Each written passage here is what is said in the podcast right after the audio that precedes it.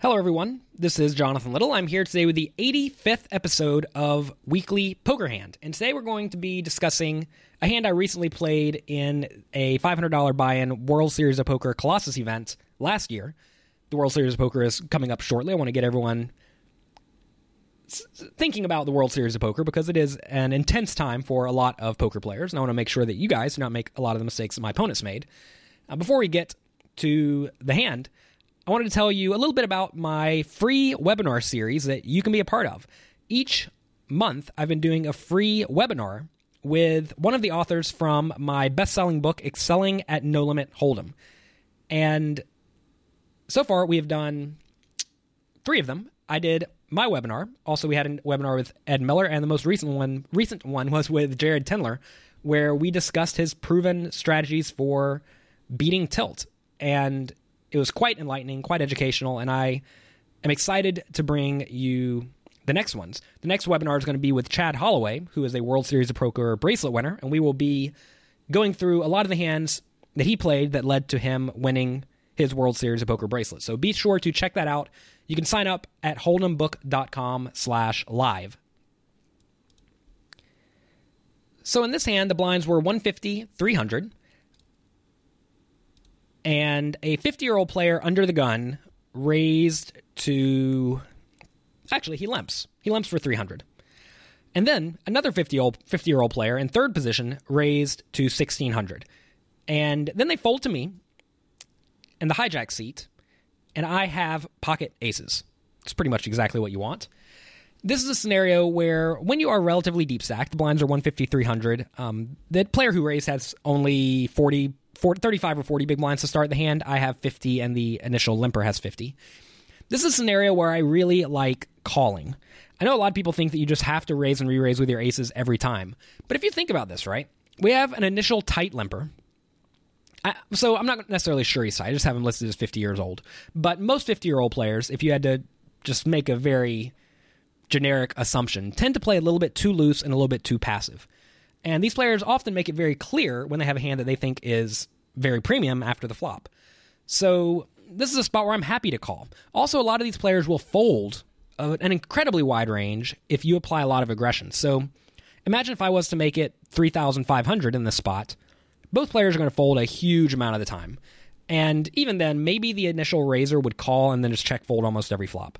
So that's not really what I want. So how do I get what I want? I want the players to either go all in pre-flop. It's going to be kind of tough to make that happen. Or I want to have an incredibly disguised hand and be able to stack my opponents when they have pocket jacks on a, you know, 10-7-4 board. So I decided to call in this scenario. There are some pitfalls to calling, and you have to make sure that you do not make the amateur error of calling pre-flop and then playing poorly after the flop. But if I do call here and multiple players call, and the flop comes pretty much any flop, and there's significant action, I'm just going to get out of the way. Uh, a lot of people slow play aces and then refuse to fold them after the flop. Um, very frequently, you should not be folding them after the flop, but you have to have that play in your arsenal. If you're just blindly stacking off every single time you get an overpair and you slow play all of your overpairs, you're probably going to make a lot of pretty big errors. So anyway, I decided to call the 1600 folds back around to the initial limper, who goes all in. That's exactly what I want. He went all in for 50 big blinds. So, one other thing worth mentioning if you can look and tell the initial under the gun limper likes his hand, and this is a skill that you can master, we actually have um, Zach Zach Elwood is going to be presenting a um, webinar eventually for excelling at No Limit Hold'em, and he is a uh, someone who is very well studied in tells and has a lot of good things to say about that. I've learned a lot from studying his training material and reading his chapter and excelling at No Limit Hold'em. If you are paying attention to your opponents and you can see that they are excited, you can make plays that allow them to do whatever they want to do. And most likely in this spot, assuming I did not call just because I'm calling here most of the time because I think that you want to always underrepresent your hand if I was focusing on my opponent and focusing on the game, I could see that the initial limper was excited. And if the initial limper is excited, that means he's very often going to be limp re raising. Um, one other trait of a lot of just amateur ish poker players is they limp with a reasonably wide range, but they limp re-raise with their absolute best hands. They realize they're limping with a lot of stuff, so they decide to get tricky and limp with their good hands. So if they're limping, it's not necessarily only with good hands, but they are very prone to limp re-raise with some of those, and that typically leads to great spots for you if you are aware that your opponent is particularly excited about his hand. So anyway, I of course call my pocket aces, and the initial player has ace king, and we win a very nice pot. Also worth mentioning, the guy who folded the the player in third position who initially raised had pocket jacks. So that sort of reiterates the fact that if I just re-raised pre-flop, perhaps both of these players would have folded. Maybe not, but as played, we ended up getting it all in for a 50 big blind stack versus ace king, and he was drawing pretty dead. Um, some players in this spot will just call their ace king pre-flop, but notice if the flop comes ace high or king high, we're going to get that guy's money anyway. And if the flop comes with three low cards, we're gonna we would have gotten the other guy's money who had pocket jacks a lot of the time. So this is a pretty interesting hand. So what did this guy under the gun do wrong? Right? You always have to always want to ask yourself, is there a lesson to be learned here? Even though I won the pot, a lot of people just collect the chips and move on. I think the initial player under the gun should have just raised. If he just raises his hand, um, then probably the 50 year old guy in third position re raises. If he re raises, I would probably then re raise. I'm not a big fan of cold calling a three bet.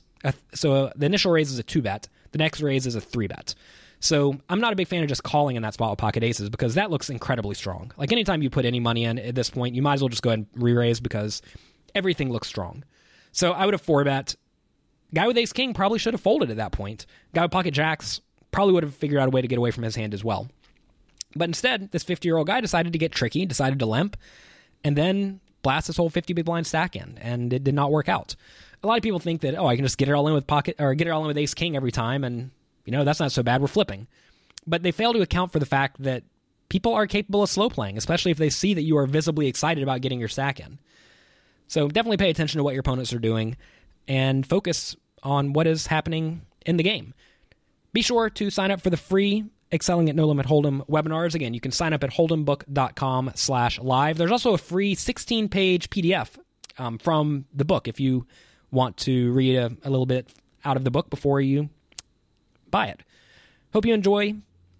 I hope you have enjoyed this webinar, and I wish you very good luck in your games. I want to thank you for being part of this week's episode of Weekly Poker Hand, and I'll talk to you next time.